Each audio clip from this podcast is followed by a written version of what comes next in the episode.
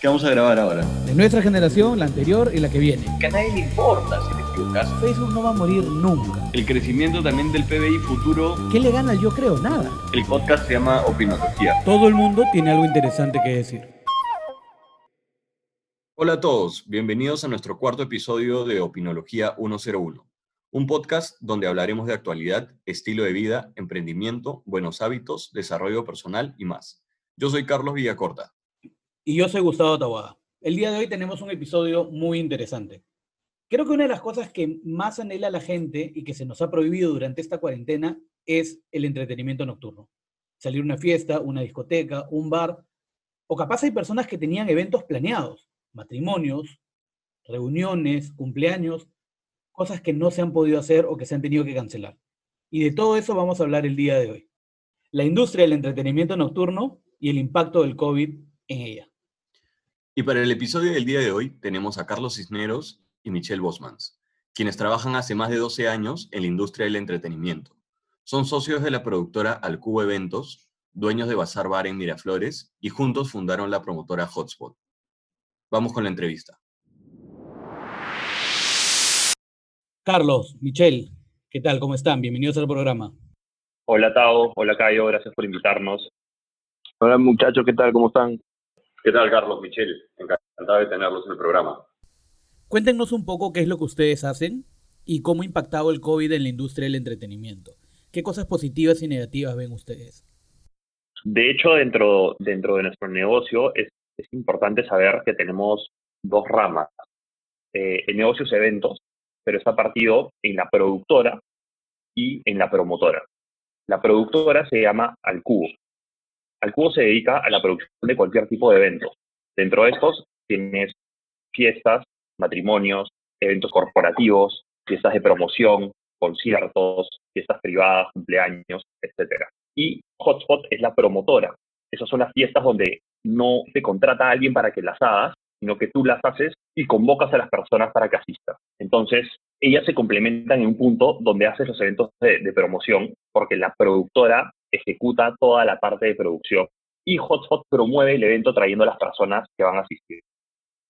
Creo que, dentro de todas las industrias que están pasando por un momento difícil, esta seguramente va a ser una de las más afectadas y de las que se va a reactivar mucho después que las demás, sobre todo en, un negocio que está basado en que las personas se reúnan y, pasen el tiempo juntas, ¿no? Que es un poco la, la idea de, de tener una reunión, ya sea un evento privado o ir a un bar o salir con tus amigos, ¿no? Entonces, en la parte privada, creo que hay una reactivación que va a ser mucho más rápida que en la parte donde hay una venta al público, que conglomera mucho mayor cantidad de personas. ¿Y creen que hay algo positivo que resaltar?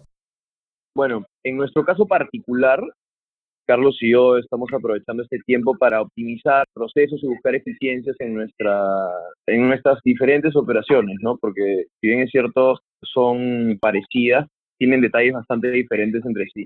Por el ritmo de vida eh, laboral que llevábamos antes, nunca tuvimos mucho tiempo para, para este tipo de cosas, ¿no? Entonces, yo considero que es algo positivo que nosotros podamos darnos esta pausa para repensar un montón de cosas y evaluar un montón de cosas sobre todo, ¿no?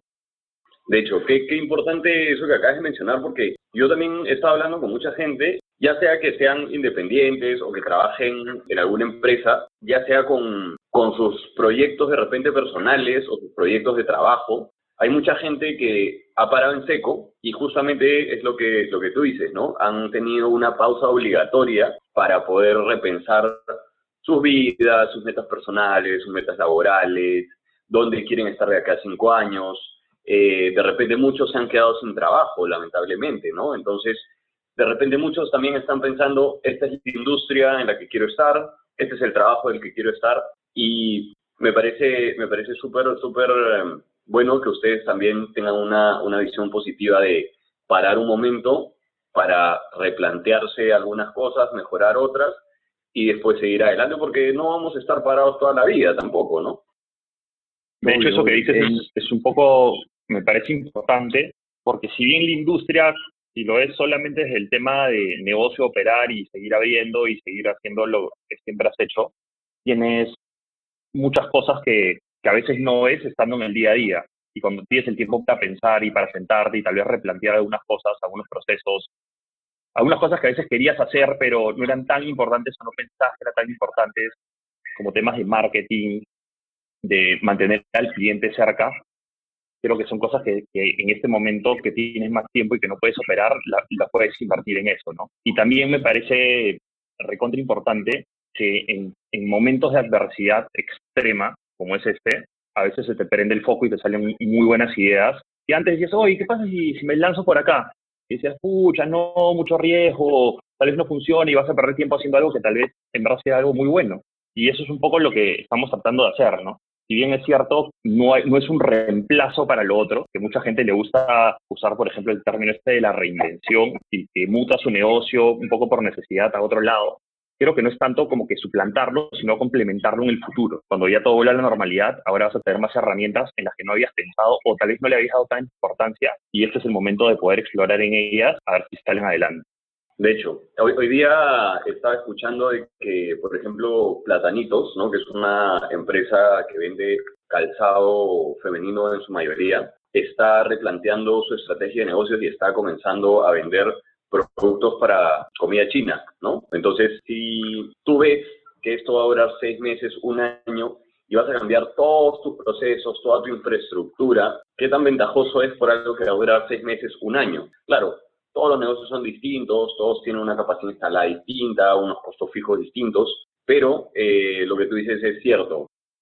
Yo personalmente sí, y creo que Carlos también, creería que Carlos también, pero yo sí siento que, que lo que hago, lo hago con, con, mucha pasión, con mucho amor, estoy bastante feliz haciendo lo que hago. Entonces, repitiendo un poco lo que hablaba Carlos de, la reinvención y de mutar tu negocio hacia otra cosa, creo que en nuestro caso tenemos muchas más oportunidades usando este tiempo para pulir nuestro negocio que ya existe que para eh, mutarlo hacia una cosa nueva, ¿no? Es decir, preparándonos para ser más eficientes, para optimizar procesos, todo este tiempo para, una vez que podamos operar nuevamente, hacerlo de una mejor manera, ¿no? Y ahora que hablas de, de optimizar procesos, ¿han visto o han analizado la manera de utilizar herramientas digitales para que puedan ayudar a mejorar sus procesos? Eh, y también no sé si es que han visto la posibilidad de utilizar también las herramientas digitales, no solamente para optimizar sus procesos, sino para continuar sus negocios, ¿no?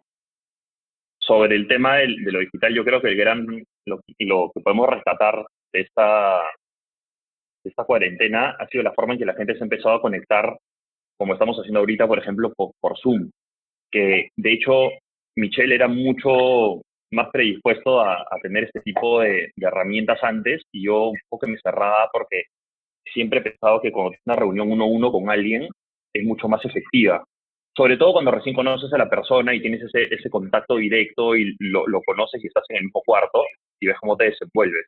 Sin embargo, también me parece que esto que ahorita está funcionando tan bien se puede implementar en el futuro para ahorrarte mucho tiempo en tu vida diaria. Nosotros perdíamos mucho muchas horas viajando de un lado a otro. Nosotros estamos en Surco, tenés una reunión en San Isidro, tenías que irte una hora y media en el tráfico de ida y hacer la reunión, de ahí tienes que volver de nuevo una hora y media y perdías un montón de tiempo.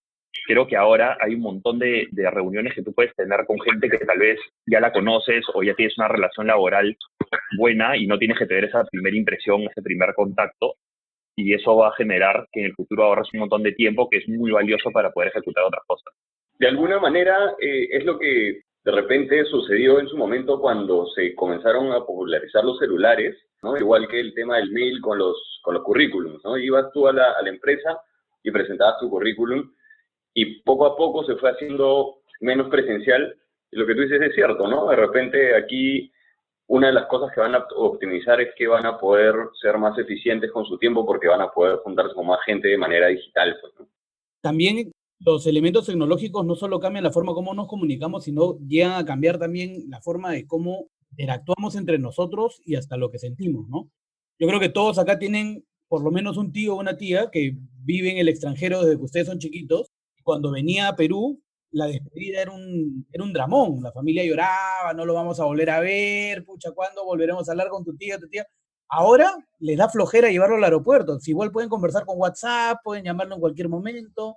Y este cambio, mira qué, qué fuerte que puede ser, no solo nos cambia cómo interactuamos, sino hasta los sentimientos que podemos tener, ¿no? Antes ver a tu tío era una cosa alucinante, ahora lo ves por ¡pum! Exacto. O sea, y, y ya si lo quieres plasmar un, poco en el negocio, que de hecho es algo que, que he estado viendo bastante en internet y incluso Michelle, que también le gusta tocar música como DJ, lo ha venido haciendo, es que la gente hace reuniones y alguien pone música y toca en vivo y las demás personas están ahí pasando un buen rato, ¿no? Obviamente no es un reemplazo perfecto para, para lo que está pasando, pero igual puedes hacer una, reunión y pasarla bien, aunque sea tener ese recuerdo o esa experiencia limitada, pero, pero mejor que, estar en, un aislamiento total, ¿no? Entonces, y la tecnología nos, nos está permitiendo hacer eso.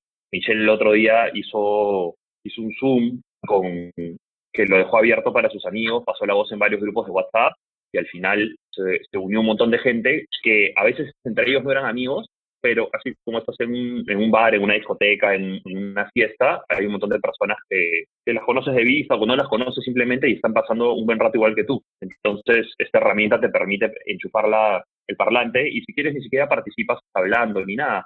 Simplemente escuchas la música de fondo, pero es la música que está tocando alguien que tú conoces. Y las personas que están ahí por ahí que te juntas y escribes un rato en el chat o tienes un Zoom paralelo y igual estás compartiendo con esas personas, ¿no? Ahora, esta modalidad yo veo a cada rato que hacen varios DJs en el mundo y tocan y la gente se suma y creo que hasta venden entradas para, para estas experiencias. Claro.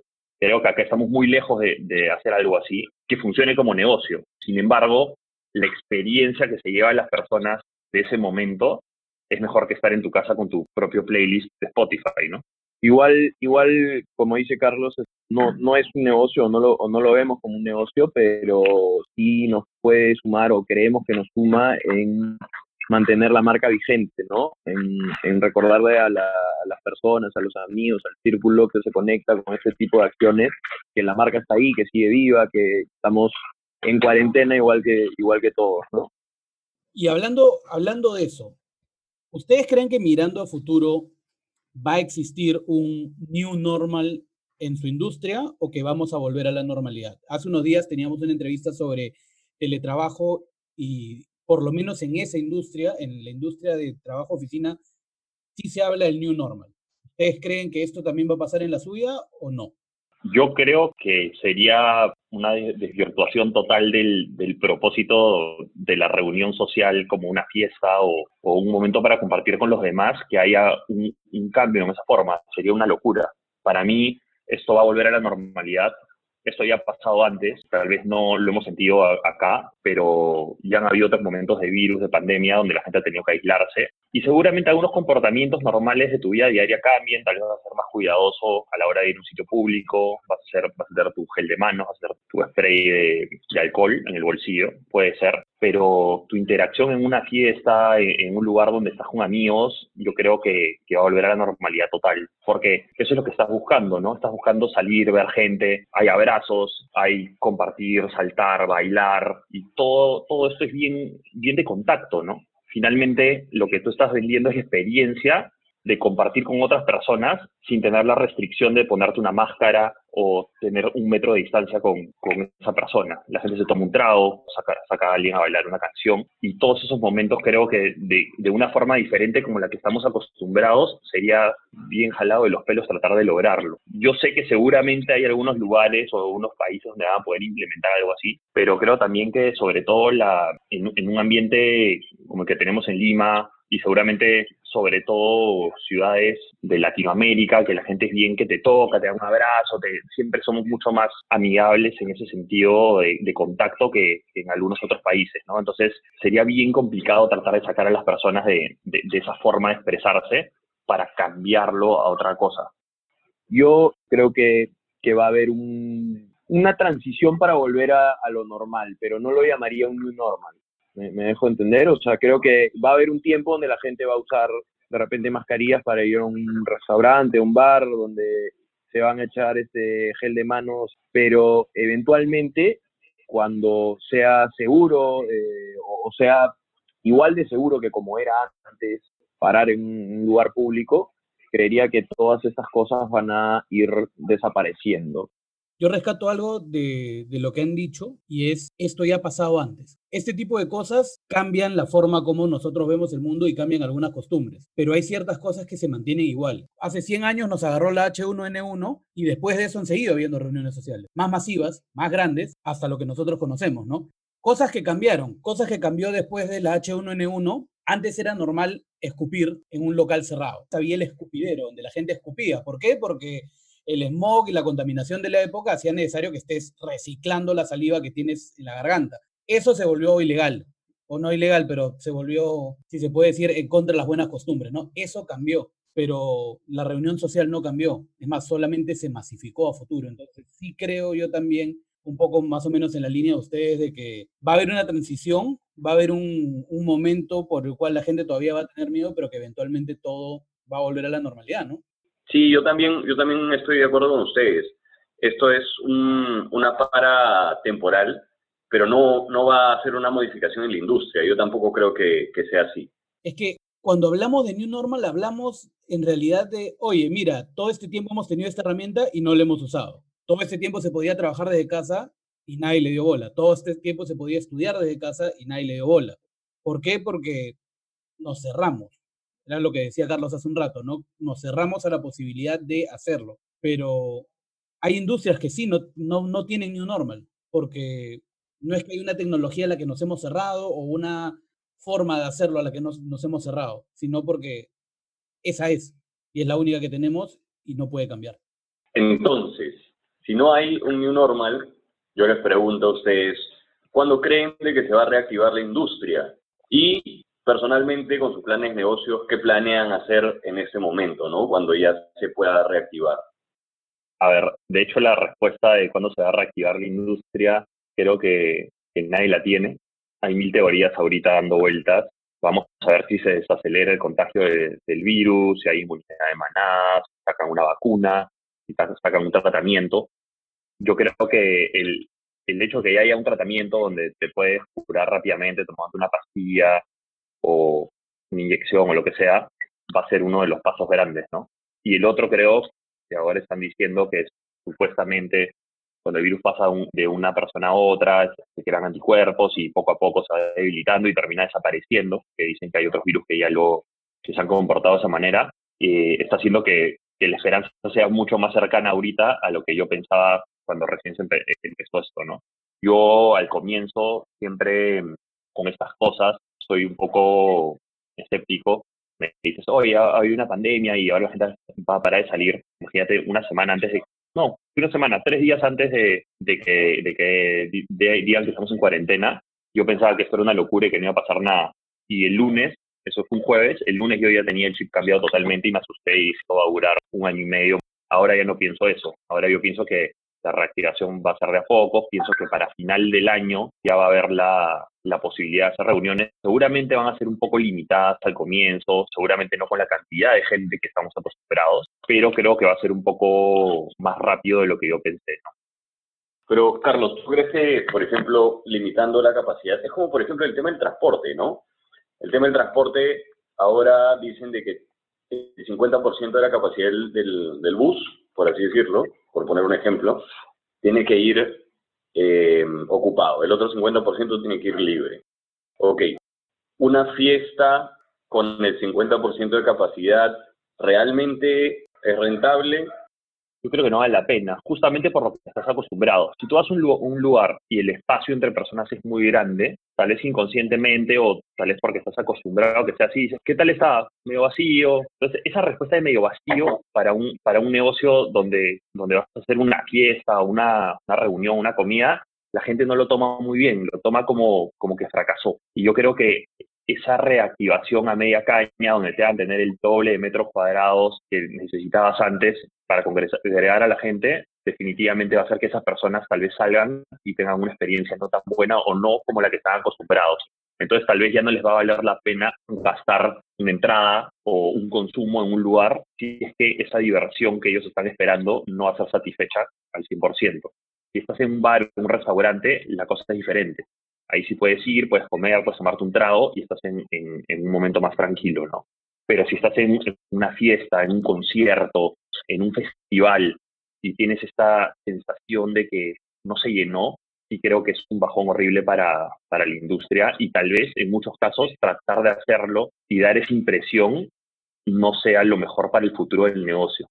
Hasta llego a pensar que tal vez va a ser mejor esperar un poco más para volver con, la fuerza que necesita a empezar a hacer cosas que, que se puedan ver a media caña o, o mediocres, ¿no? Lo que pasa también es que, o sea, mejor dicho, manejar el público y, y que sea una constante para, para, una pro, para una promotora es bastante delicado, ¿no? El público está contigo porque el producto es bueno, ¿no? Ese tipo de cosas pueden hacer que cambie la percepción de las personas sobre la, la, la, calidad o la, o la demanda del público hacia, hacia los eventos, ¿no? Fuera de eso, obviamente los costos se elevarían un montón, ¿no? Porque estamos hablando de por lo menos el doble de metros cuadrados más por persona, entonces estamos hablando de que tus costos se disparan, ¿no? Claro, tú tienes una rentabilidad por metro cuadrado, ¿no? Como los supermercados, como cualquier tema de retail, ¿no? Sí, y de hecho es exponencial el, el margen, ¿no? Entonces, mientras más alto es el número de personas, tu variable de costo por persona se va reduciendo. Y hablando justamente de eso, Mitch, ustedes tienen un bar que actualmente como bar no está funcionando. Creo que quienes los conocen ustedes conocen Bazar. ¿De qué manera Bazar está trabajando, por no llamarlo reinventándose, sino está trabajando en estos momentos con el fin de poder operar durante la pandemia? Mira, te cuento algo bien interesante de Bazar, que es una de las cosas que a mí más me sorprendió cuando, cuando nos metimos en, el negocio.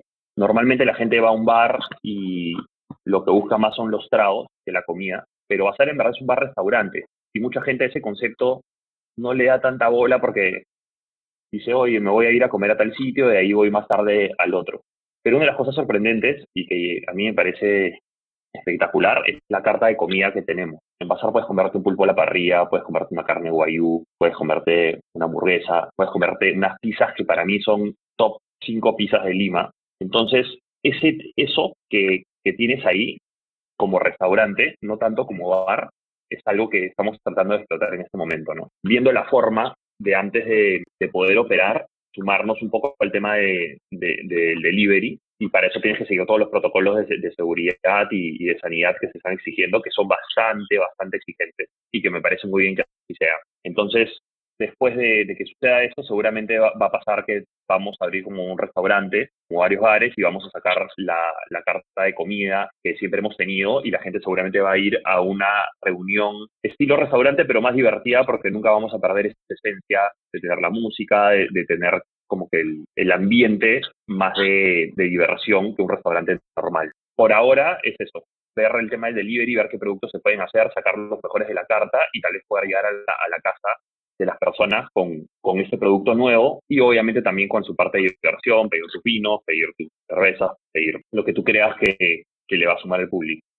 Sobre lo que comentaba Carlos de la comida, es algo que nos, nosotros mismos no le habíamos dado mucha bola, porque toda la vida eh, nos hemos concentrado en, básicamente vender licor, ¿no? En Bazar teníamos una comida y diseñamos esta nueva carta que de hecho le hemos lanzado, recién le hemos estrenado en diciembre. Con, un montón de nuevos productos y ahorita de hecho estamos trabajando para, para llegar a la gente a través del delivery y al mismo consumidor para que vaya a comer al, al local, ¿no? Ahora, eso también es importante porque lo, lo, que decía al comienzo, ¿no? Eso no es una reinvención. Estás haciendo algo paralelo, llamémosle, y justo ahora lo que estábamos conversando con varios de nuestros socios. Tal vez después de que todo esto vuelva a la normalidad y pueda seguir funcionando igual, y vuelvas a tener la cocina y todo, eso te puede quedar como, como un side business donde igual tienes el delivery. Entonces, no sé, estás en tu casa un domingo y dices, oye, qué rica la pizza que me comí el jueves. Y la pides y te la puedes comer el domingo viendo una película en tu día de descanso y eso me parece bien valioso porque si bien no es, no es que estás cambiando el negocio a eso, estás creando un negocio nuevo que también puede funcionar en otros momentos donde no abre. Eso es una cosa positiva que sale en esta cuarentena, ¿no? Lo que decía al comienzo. A veces porque dices, escucha, no, eso no va a ser tan bueno, o tal vez no, no sale bien, no, lo, no tratas de hacerlo, pero ahora necesitas hacerlo. Y tal vez esa necesidad va a ser algo que no te va a servir solamente en los seis meses en que estamos cerrados, sino te va a servir muchos años más y creaste algo que, tal vez nunca hubieras hecho si no hubieras estado en una situación de adversidad tan, tan grave como esta, ¿no? pero les da la oportunidad también de encontrar algo nuevo entre todo esto, ¿no? No solamente de poder hacer delivery para alguien que quiera comer, o sea, me quiero pedir una pizza o algo, porque la comida va a ser es buena, eso lo sabemos todos.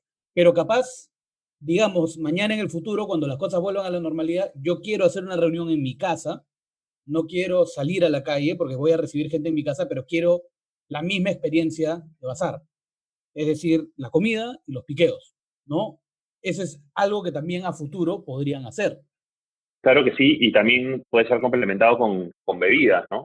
Tal vez se pueden llegar unos vinos, tal vez se puede llegar unos cócteles que a ti te gustaban y que, quieres tenerlos en tu casa. Entonces, son cosas que se van a ir explorando y se van a ir viendo, pero un poco es eso, ¿no? Llevar la experiencia a tu casa. Y, la idea también es que, se vuelva un complemento, o sea, que le sume al, al negocio ya existente, ¿no? O sea, si al final de, del año o el próximo año tenemos una cocina que rinde un 20, 30, 40% más de lo que rendía antes, pues yo creo que habremos este, sido exitosos en la, en la gestión durante la pandemia, ¿no? Entonces, post pandemia tendríamos una unidad de negocio nueva o, o, complementaria a la que ya teníamos antes. Bueno, muchachos, ¿y cuál, cuál creen que ha sido la experiencia de trabajo que más ha impactado en sus vidas? Por ejemplo, Michelle, comencemos por ti. A ver, hay varias experiencias laborales que, han, que me han impactado. No sé si impactado es la palabra, pero de repente eh, me han dejado enseñanzas, ¿no? Eh, una de ellas es trabajar con los mejores proveedores que puedas, siempre, no importa que sean más caros. Con el tiempo nos hemos dado cuenta de que eso se traduce en, en dinero, porque al mismo tiempo te, te, vas haciendo más conocido y te buscan mejores clientes o clientes más, más este, que buscan qué sé yo, un mejor producto, ¿no? Y que no necesariamente están dispuestos a, o mejor dicho, que están dispuestos a pagar un poco más por eh, tener estos, este producto de, de, mejor calidad. Tú, Carlos, ¿qué nos puedes decir? Mira, vamos a, un ejemplo que, justo hoy día estábamos conversando con Michelle antes de, esta entrevista. Eh, nosotros, para el año nuevo 2017, de 2016 para 2017, estábamos, teníamos planeado hacer una fiesta de Año Nuevo. Y como todos los años, que las veníamos haciendo desde el 2011, habíamos tenido un local diferente en, en Asia. Esos locales casi siempre han, sido clubes, o siempre habían sido clubes. Y eso te, generaba ciertas limitaciones. ¿Y por qué eran en clubes? Porque primero que no, no, no había muchas opciones para, para hacerlo en otro lugar. Y segundo porque pensábamos que las personas solamente iban a fiestas que eran dentro de, una de las playas, ¿no? ¿Y qué pasó? Tuvimos un, un, tema y el local que habíamos venido usando en los últimos dos años nos dice que ya no iba a ser posible hacer eventos, no solamente en ese local, sino en, en todos los locales dentro de los clubes, que no sean una fiesta del mismo club. Es decir, alguien no podía ir y alquilar el espacio para hacer su propio evento, sino que solo se permitían de ahora en adelante, por convenio de todas las playas, hacer eh, eventos que, la misma playa produzca, ¿no? Entonces, estábamos en noviembre, un mes y medio antes de, de poder salir a, con las entradas, con la publicidad y todo, y no teníamos dónde hacerlo. Y empezamos a buscar, empezamos a tocar puertas y no encontramos nada. Finalmente, al costado de Boulevard, encontramos un, un local que en verdad no, no había nada, era arena. Y dijimos, ¿qué hacemos? Hoy, si lo hacemos ahí en el piso, escucha, decimos, no, la gente va a las fiestas en jardín, el jardín es muy importante empezamos a averiguar, finalmente invertimos en, en tener este local que tiene 2.000 metros cuadrados de jardín, contratamos jardineros, pusimos tierra, champas, temas para regar, y finalmente empezamos a vender. Y en un mes ya teníamos un jardín puesto y teníamos un local. Y eso fue un cambio muy, muy bueno, porque cuando estás dentro de los clubes tienes un montón de restricciones y reglas que cumplir que, que no aplican para, para, para cosas como esta, ¿no? tienes que cuidar los alrededores, tienes casas, tienes vecinos, la bulla, que por el malecón pasa, pasan personas que no les gusta y no están de acuerdo con la etcétera, etcétera, ¿no? Entonces, esto nos dio la, la, posibilidad de igual hacer el evento, pero en nuestro propio local. Y eso fue una experiencia muy, muy buena y que nunca se nos hubiera ocurrido si no nos hubieran puesto en una situación tan complicada como no tener el sitio donde hacerlo a un mes y medio de una fiesta de Año Nuevo. Y lo bueno de esto es que eso fue en el 2000 2017. Y nosotros tenemos unas fiestas que son una de las más importantes, que son de verano. Una se llama Lua, es la fiesta de la luna, y la otra es Paint, la fiesta de pinturas, de carnavales de pinturas de neón. Y estos eventos que también se hacían en los clubes, finalmente pasaron a hacerse a este mismo jardín que tenemos. Y no solo eso, incluso las fiestas de, Halloween, que tenemos un, evento con, con, otros socios también, que se llama Halloween Las Palmas, una fiesta de, Halloween que cumplió 11 años el año pasado. Originalmente era en Club Las Palmas, pero hoy en día es también en este jardín. Este jardín se llama High Garden y desde el 2017, ya tenemos 17, 18, tenemos ya tres veranos haciendo todos nuestros eventos que son en Asia en nuestro propio local. Eso creo que ha sido una de las experiencias que, cambió bastante eh, nuestra forma de trabajo y que nos dio una ventaja interesante, sobre todo el balneario, ¿no? O sea, ustedes, haciéndole un poco de cherry a Diego Hacker, con quien hablamos en el episodio 2, ustedes dirían que el obstáculo fue el camino. bueno. bueno, y hablando, hablando de cherry, esta pregunta es un poco para que se haga un cherry personal, pero ¿qué impacto creen ustedes que han tenido en la industria del entretenimiento en Lima? ¿Qué cosas creen ustedes que han cambiado? ¿Qué innovaciones se han vuelto costumbres? Etcétera. Yo creo que, de hecho, desde que nosotros comenzamos hasta el momento, ha habido bastantes cambios, sobre todo en la parte eh, de hotspot. Las, las clásicas fiestas que habían antes, ¿no? 20 cocos todo incluido, donde a un pampón, que cercabas el perímetro nomás, ponías un, cuatro palos encima de la pista de baile, ponían esos kioscos de, de, cerveza y la gente iba con su vasito de plástico, esos que parecen de, de farmacia, donde te entra un hielo y conchito de sea, con, con licores de, baja calidad. Ese era como que un poco el, el promedio normal de estas fiestas, todo incluido, y, de los eventos en general que, que están dirigidos al mismo segmento, ¿no? Creo que nosotros hicimos un cambio bastante importante en esa parte de la industria. No solo nosotros, sino también varias personas paralelamente, pero creo que somos uno de los que comenzaron con, con esta nueva modalidad. ¿Cuál es el cambio? El cambio es que invertís un montón en la experiencia del cliente. Primero en el servicio. Barra, mucho más barras, mucho más personal de servicio. De ahí, infraestructura. Pasaste de, tener el sarquito perimétrico de, biombo negro y las cuatro, las cuatro patas locas en el, el tabladío a tener estructuras que tenían abajo 1500 personas. Y todo eso junto con decoración. Hicimos mucho más en luces, en efectos audiovisuales, videomapping, cosas que antes no veías sino más en una fiesta donde tenías que pagar para simplemente ir y, y tomar lo más que puedas porque era todo incluido. Y eso vino de la mano con un cambio donde la gente empezó a pagar su entrada para ir al evento y aparte tenías las barras que también les vendían. Es decir, ya no estabas pagando por una entrada todo incluido, sino estabas pagando por una entrada para ingresar a la fiesta. Y al comienzo tenías la lucha que la gente decía, oh, pero ¿qué me das? Él me da todo incluido y tú no me das nada. Y poco a poco, cuando empezaron a ir y a ver la, experiencia que se había creado con la decoración y la infraestructura y todas las cosas que, que mencioné, la gente se dio cuenta de que no solo estabas pagando para que le den entrado, sino que estaban pagando para estar en un sitio mucho mejor, para no hacer colas, para que el vaso que te sirvan te dure un, buen rato y no se te aplaste en la mano porque eso es producto de baja calidad y, tienes un vasito donde entra un, hielo. Entonces, ese cambio creo que fue muy importante y te permitió hacer cosas mucho más elaboradas que al final creo que es lo que, lo que es el, el de, de, de esa industria ahorita, ¿no? Tú pasas por el concepto, tú pasas por ir a la fiesta y ver algo diferente, algo nuevo. Ese ambiente que está a tu alrededor es, es lo más valioso que hemos podido generar. Tener una experiencia increíble donde todo funciona a la perfección. Y obviamente eso también viene con una profesionalización de las fiestas en medidas de seguridad. Y mil, mil cosas más que te piden para hacer una licencia, ¿no? E, eso es algo recontra importante, porque al final tú eres responsable de todas estas personas que están yendo a tu evento y tienes que darles la mejor seguridad fuera del servicio y, toda la experiencia para que nunca estén en peligro de nada. Es por eso que nosotros, como decía Michelle en la pregunta anterior, trabajamos bastante con, con proveedores top del mercado que nos aseguran que todos sus protocolos son totalmente eficientes y minimizan al, valga la redundancia, al mínimo cualquier eventualidad que pudiera pasar. Y si sucediera algo, que obviamente puede pasar, tenemos los, los mecanismos para poder afrontar esa situación y sacarla adelante, ¿no?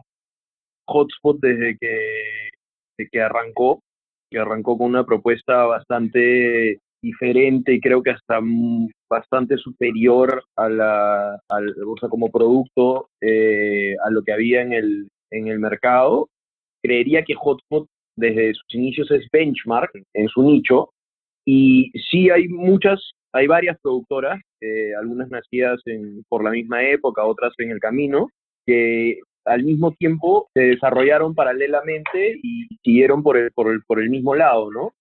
o sea, constantemente superándose en temas de producción, en temas de en lo que mencionaba Carlos, en temas de seguridad, en temas de, experiencias. Y eso es lo, lo, lo bonito de, de, la competencia con estas otras productoras porque estamos este, en un constante proceso de, superación de cara hacia el cliente, ¿no? Eso es muy importante lo que has dicho, Michelle, porque, claro, si nadie te pone la valla más alta, ¿para qué vas a estar más haciendo algo mejor para el cliente? Muchas personas piensan así. Entonces basta que uno empiece y diga, no, yo voy a hacer esto mejor por tal y tal motivo, y de ahí la gente se empieza a poner a la par, ya seas tú o, el competidor. Entonces la competencia al final siempre va a sacar lo mejor de las personas y va a ser finalmente que el cliente sea el más beneficiado. Y eso me parece algo recontra importante en el tema de, de la competencia, ¿no? La competencia al final te hace más grande. En una industria, si es que nadie te pone la valla más alta y tú mismo te la pones, es eh, el empuje que tiene el, emprendedor o los emprendedores, ¿no? De autosuperación, de mejoramiento. Es, es creo que el, el, mejor, de repente, ejemplo lo podemos poner en los celulares con Steve Jobs, ¿no? O sea, Steve Jobs es un tipo que quiso superarse a sí mismo y que nunca puso a la competencia como una, una valla que tenía que superar, no su propia valla, ¿no? Y creo que eso es importante y yo sé que ustedes lo hacen ustedes se superan a ustedes mismos y, eso es algo bastante rescatable y respetable como, como emprendedores, ¿no?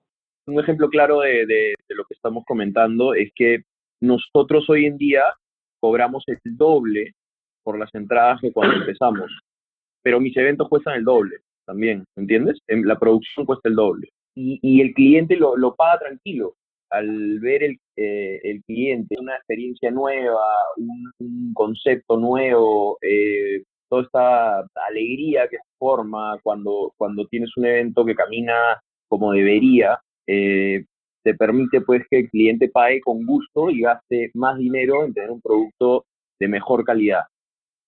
Y, y es importante ahí el tema de que, que hagas marca, porque muchas veces la gente dice, pucha, no, sé qué me hizo sentir que estaba tan bueno el, lugar donde he ido. Ellos nos, nos, van a poner a pensar, pucha, había más luces, la decoración, el sonido sonaba mejor. Son cosas que cuando tú le preguntas a las personas, muchas veces no saben responderte qué hizo que esto sea tan bueno.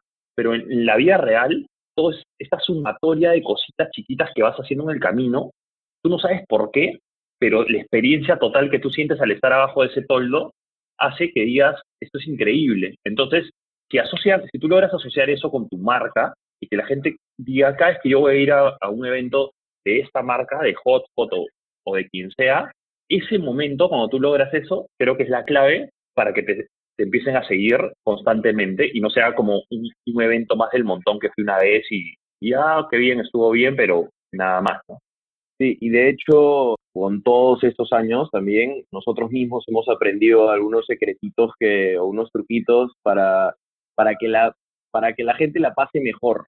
Me, me dejo entender, o sea, hay, hay ciertas cosas que, que con el tiempo, con ensayo y error hemos aprendido que desde distribuciones, layout, locación de, equipos, este, no sé, cantidad de iluminación, pequeños ajustes que están ajustados de la forma correcta hacen que el evento camine pues, y, que si no y que tú puedes tener el evento como el más caro del mundo pero si, hay cuatro sonceras que te fallan podrías podría ser un fracaso rotundo no ver, lo que dijeron de la competencia de cómo el cliente se beneficia y el ejemplo que dio Cayo de Steve Jobs tú puedes comprarte un Android y no, no encontrar la misma experiencia que tenías antes con un iPhone y al final, si tienes los recursos, comprarte el iPhone en su industria no hay marcha atrás, te perdiste el tono y te lo perdiste. Y eso genera también un FOMO en la gente de, si no voy a este tono me voy a perder, o, esta vez elijo otro tono, elijo otra fiesta, eso también es una presión social bien fuerte que ayuda un montón a la industria. Correcto, correcto. Yo creo que ustedes ya con la experiencia que tienen saben manejar las cosas eh, que son imponderables, ¿no? La pregunta siguiente es, ¿cómo manejan ustedes lo inesperado en su industria? La mejor forma que yo creo de combatir lo inesperado en, en, nuestro rubro, que es un rubro donde constantemente podrían eh, pasar cosas inesperadas, justamente porque están involucradas tantas personas, tantas empresas, qué sé yo, mucha, hay mucha gente, muchas variables. La mejor forma de combatir lo inesperado es tratar de prepararte y de cubrir todas las cosas que pudieran pasar. ¿Entiendes? O sea, por ejemplo, no sé, contratar un, seguro, eh, eh, poner la cantidad de ambulancias necesarias que para, para, para tu evento, poner la cantidad de seguridad, o sea, hay, hay ciertas cosas que son inescatimables, ¿no? O sea, no vamos a ahorrar pues nunca en seguridad para no ni siquiera para dejar de perder más plata, ¿me, entiendes? O sea, un evento que no camina bien, no vamos a cortar ahí porque para, para ahorrar dinero porque porque sabemos que siempre puede salir algo mal y, y al final del día nosotros somos responsables, entonces tenemos que, o sea, tratamos de cubrir todas las aristas posibles. De hecho, nunca hemos tenido un mayor problema. Eh, la gran mayoría de pequeñas dificultades que han aparecido en los eventos, gracias a Dios, hemos, hemos estado o bien cubiertos o bien este, preparados para afrontarlas. Entonces, nunca, nunca, gracias a Dios, hemos tenido ningún, ningún, este, ningún contratiempo importante, ¿no? Eh, y, de todo sentido, te hablo desde temas de seguridad hasta temas de, no sé, se acabó el hielo. ¿Me entiendes? Y, eso que dice Michelle es importante. Por ejemplo, eh, ya yendo a cosas concretas, el tema del hielo. Dices, oye, ¿cuántas bolsas de hielo tenemos que calcular? no sé, di 100. Ya, nos pide 150. Porque tal vez ese día hizo más calor, porque tal vez ese día la gente tomó más. Lo mismo con los tragos. Tú dices, no se puede acabar nada nunca. Eso es un poco lo, que tú estás vendiendo, ¿no? Entonces, si un día se le, le provocó a todo el mundo tomar ron, tienes que tener ron suficiente para cuando a todo el mundo le provoque tomar ron. De la misma manera con las cosas de seguridad. Oye, eh, puede haber un accidente, sí, obviamente tiene que haber una ambulancia. No, tiene que haber dos o tres. Porque cuando esa ambulancia se va, en caso pase algo con, con la persona que está atendiendo, si le pasa algo a alguien más, también tiene que haber una segunda o una tercera para poder atenderlo.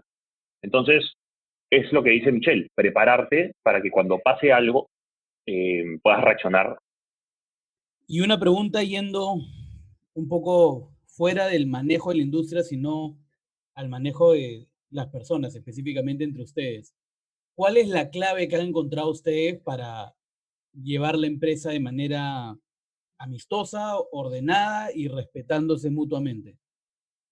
Mira, de hecho, para, o sea, para, para hacer la historia no tan larga, Carlos y yo en el 95% de los casos tenemos opiniones distintas, sobre todo.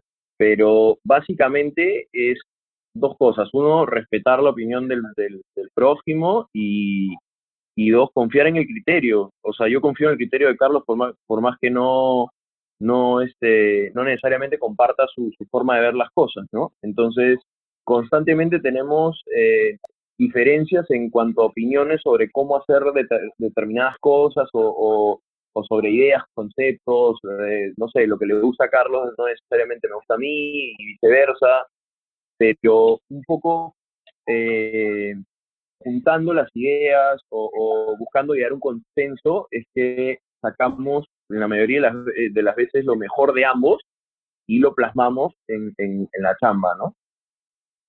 Eso que dice Michelle es muy importante, ¿no? Confiar en el criterio de la otra persona. Porque por más que no te guste algo, porque al final eso es un, tema de gustos, ¿no? Cómo dar un, un, evento o cómo hacer tal o cual no siempre hay una sola manera de, de. Entonces, un poco confiar en el criterio del otro que las cosas salen adelante. Pero también en las discusiones salen cosas más interesantes. Porque si tienes opiniones tan opuestas con una persona, no digo llegar a un punto medio, sino que llegas a, plasmar todo lo que tienes en tu cabeza y la otra persona te lo empieza a rebatir porque no le parece por tal o tal cosa y empieza a buscar una solución para eso que la otra persona no, no le parece. Y muchas veces nos pasa que llegamos a un punto donde ya, eso no me gustaba al comienzo, pero ahora que lo hemos hablado, las razones por las cuales no me gustaban, le hemos dado la vuelta y ahora creo que sí va a funcionar. Entonces, al final ese trabajo en equipo logra cosas mucho más importantes que a veces cuando estás solo o tu cabeza piensa de una manera y estás cerrado en tus ideas y no tienes otra persona que te pueda abrir esas puertitas que te llevan a, tener una idea mejor o una idea mezclada que, que da un resultado que es mucho más atractivo al final, ¿no? Excelente, muchachos. Creo que nos han dado muy buenas lecciones sobre trabajo en equipo, sobre innovación, sobre las perspectivas de su industria. Y solamente para terminar, ¿qué mensaje le quieren dar a la gente que está en su casa y que quiere salir? Primero, que sean un poco pacientes. Yo sé que el, tema de la vida social de, de, las personas es uno de los aspectos más importantes que pueden tener y que las ganas para salir y hacer algo increíble con sus amigos y con la gente que conocen o que van a conocer es una de las cosas que más extrañan. Entonces, la paciencia para que esto se reactive bien, porque vamos a volver con más fuerza que nunca, y eso lo tienen que tener por seguro. Yo estoy bien convencido que el primer evento que hagamos va a reventar y la gente va a estar más feliz que nunca. Y ser parte de ese momento con, con todas las personas que, nos han seguido y nos siguen durante estos años es una gratificación demasiado fuerte para nosotros. ¿no? Es la razón por la que hacemos esto, divertir y entretener a las personas. Buen mensaje. Carlos, Michelle, gracias por acompañarnos, por responder las preguntas y estamos seguros todos de que eventualmente vamos a salir, vamos a poder tener una vida social y que todo va a volver a la normalidad. No, gracias, gracias a ustedes, gracias por, por darnos esta ventana para que la gente alucine un poco qué es lo que hacemos, qué es lo que está pasando un poco con, con nosotros, con, con, la industria del entretenimiento nocturno. Eh, aplaudimos también bastante el esfuerzo de ustedes en, en, dar a conocer lo que están haciendo un montón de un montón de, de, personas, ¿no? Diferentes, con trabajos diferentes. Entonces les agradecemos por eso y, y sigan haciéndolo, está, está muy paja. Oh, gracias a ustedes por tenernos acá en, en el podcast creo que ha sido muy divertido e interesante poder enseñarle a la gente un poco más a fondo todo lo que hacemos y espero que nos veamos pronto. Ahí nos vemos en las canchas. Esta fue nuestra entrevista con Carlos Cisneros y Michelle Bosman. Yo lo que rescato bastante es esta parte en la cual ellos nos comentan sobre la pausa que se han dado para poder evaluar procesos, reestructurarse un poco. Yo creo que eso le pasa no solo a ellos, sino a bastantes emprendedores que el día a día te termina cargando, que a veces te gustaría explorar nuevas oportunidades, nuevas alternativas, pero no tienes el tiempo. Y algo que me gustó bastante que, dijo Michelle, las mejoras de hoy van a recuperar lo que se puede estar perdiendo porque mañana van a venir mejor, más grandes y con mejores procesos. También yo puedo rescatar sobre todo que hayan tenido la tenacidad de darnos el mensaje de que nos debemos quedar en nuestras casas, ¿no? Eh, ellos que son empresarios del entretenimiento te piden que por favor te quedes en tu casa. Ya va a pasar todo esto y después ya podremos salir porque el entretenimiento nocturno conjuga una fórmula donde está la música, la gente, aglomeración de personas. Es por eso de que la industria del entretenimiento no podría tener un new normal. Totalmente. Muchas gracias por acompañarnos en este episodio. Yo soy Gustavo Taboada. Y yo soy Carlos Villacorta. Y esto fue Opinología 101.